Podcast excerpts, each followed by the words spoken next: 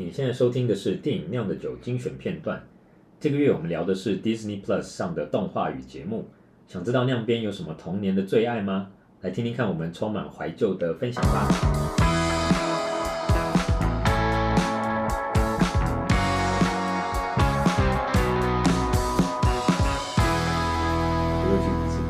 真的還真的已經忘記了，原來還有那麼多過去的东西，你要先讲讲，就是所以你说的这个发现了一个全新的世界是例如哪些？因为我我小时候就是我的童年记忆，就是我早上醒来，呃，还没上幼稚园之前，我就有一个记忆，是我爸有买一一些那种迪士尼卡动画的录影带吧？对，紫色的。那是叫录影带吗？对，等一下，你居然问那是叫录影带？就是那个要卡进去的。对，那是叫录影带。啊，录影带。不要这样。时候好像就每天早上起来都会一直重复看什么《小姐与流氓》跟《睡美人》嗯，这些白雪公主什么，就每天都一直在看一样东西。但是小不知道为什么小朋友都看不腻，而且应该是都听不懂台词，但是就看得很开心。然后后来是变成稍微长大一点国小的时候，因为我那整个国小都是电视儿童，应该说我整个童年都是电视儿童，所以我只要一醒来啊，或者没事做的时候，我就是打开电视看卡通。然后迪士尼是我最常转的一个频道，嗯，所以我就常看很多迪士尼的动画跟卡通这样。然后我那时候就想过怎么办，就是好多我小时候喜欢看的卡通，我到底要先看哪一个？然后后来我就决定先看《一零一忠狗》，就不知道为什么觉得有点想要回味一下。然后后来看了之后发现，长大后看《一零一忠狗》的感觉很不一样哎，是，就是长大之后看得懂一些动画的。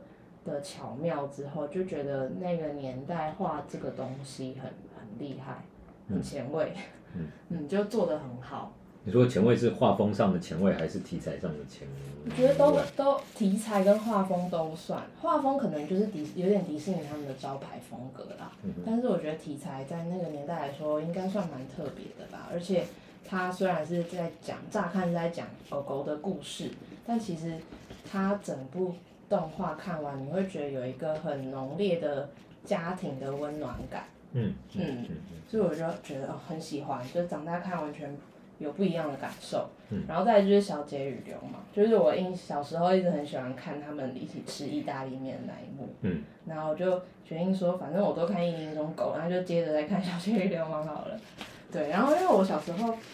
很喜欢看迪士尼频道，然后他有时候会播小熊维尼的卡通，嗯、然后我永远记得那个小熊维尼卡通的片头曲，嗯、中文的，而且是要听中文配音，然后我就想说，我来回味一下那个片头曲的音乐好了，就一点开还是一模一样的那个声音，那当下我就觉得好好感动哦。这么厉害，所以迪士尼迪士尼 Plus 上面的连片头曲都是中文的。对，他好像他可以选英文配音、中文配音，然后你选中文配音的话，它的片头曲是中文。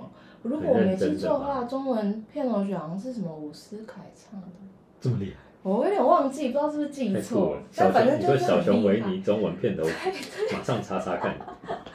反正就是感觉不像是不专业的人去唱，感觉是专业的人去唱的片头曲。是。然后我就觉得，我那时候就一个人在自嗨，然后我男朋友在旁边看，就觉得很傻眼，问你到底在干嘛？这样。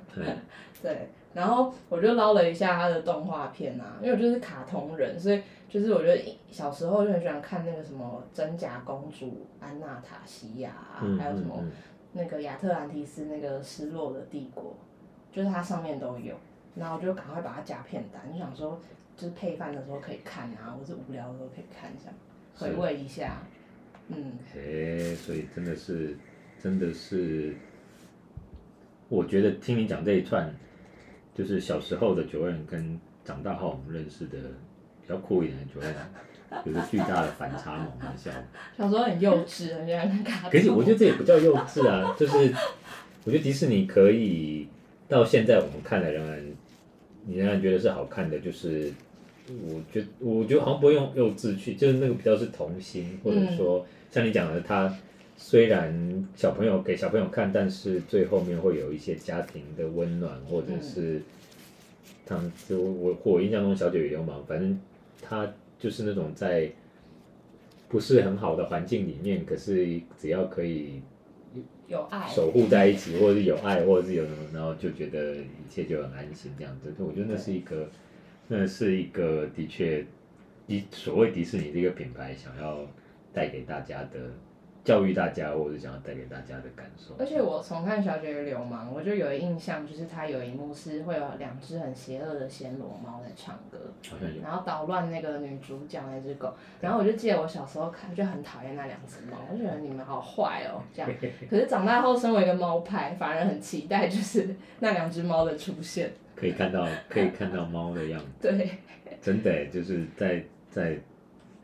迪士尼动画里面好像对狗狗或者比较友善，对对狗狗比较那个，对猫咪通常都很邪恶，猫咪就比较阴险或者比较奸诈一点。嗯，是我我自己的对，因因为我我现在有点不确定，一零一中狗小姐与流氓应该也是蛮早的，所以其实，在应该说你小时候看的时候，它其实就已经是一个经典怀旧动画。对，再让你看到了，比起那，但是相相对的像。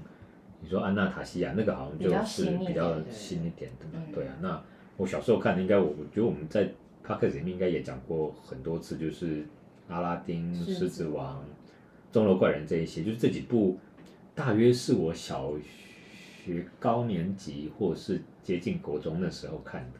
然后对我来说，因为在更早的呃什么睡美人啊，嗯嗯嗯什么仙女奇缘，嗯，然后或是。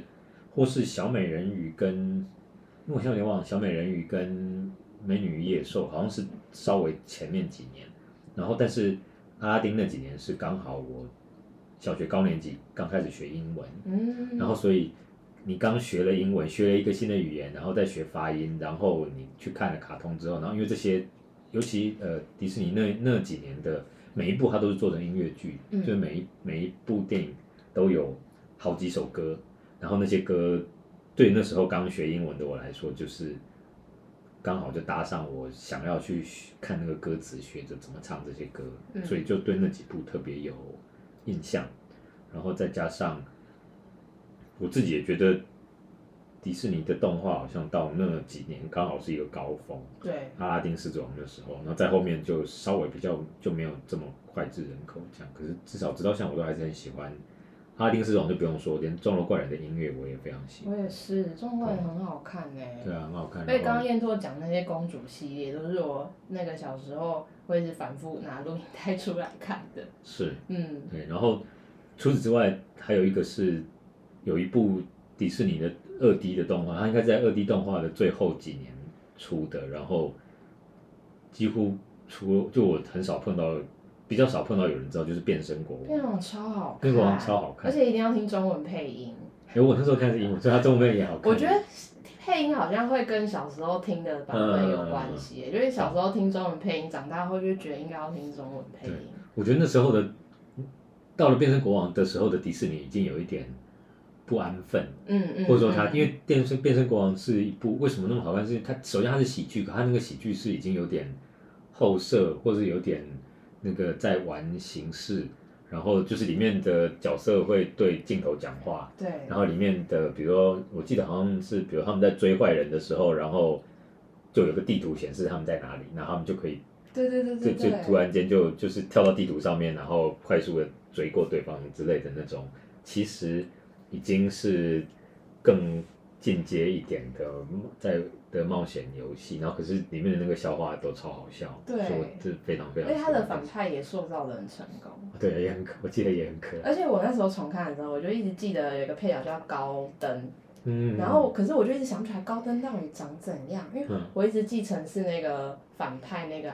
奶阿妈的手下，嗯，就有个高高壮壮，对，我一直记得他的长相，但是我一直以为他是高登，然后后来重看的时候发现，嗯，原来高登是这个其貌不扬的胖子，是一个另外的角色，对，对，就是变身国王是，因为我也是刚刚才想起来说，哎，对，既然是迪士尼，那应该可能会有这部，然后刚刚搜了一下，哎，果然有，然后就。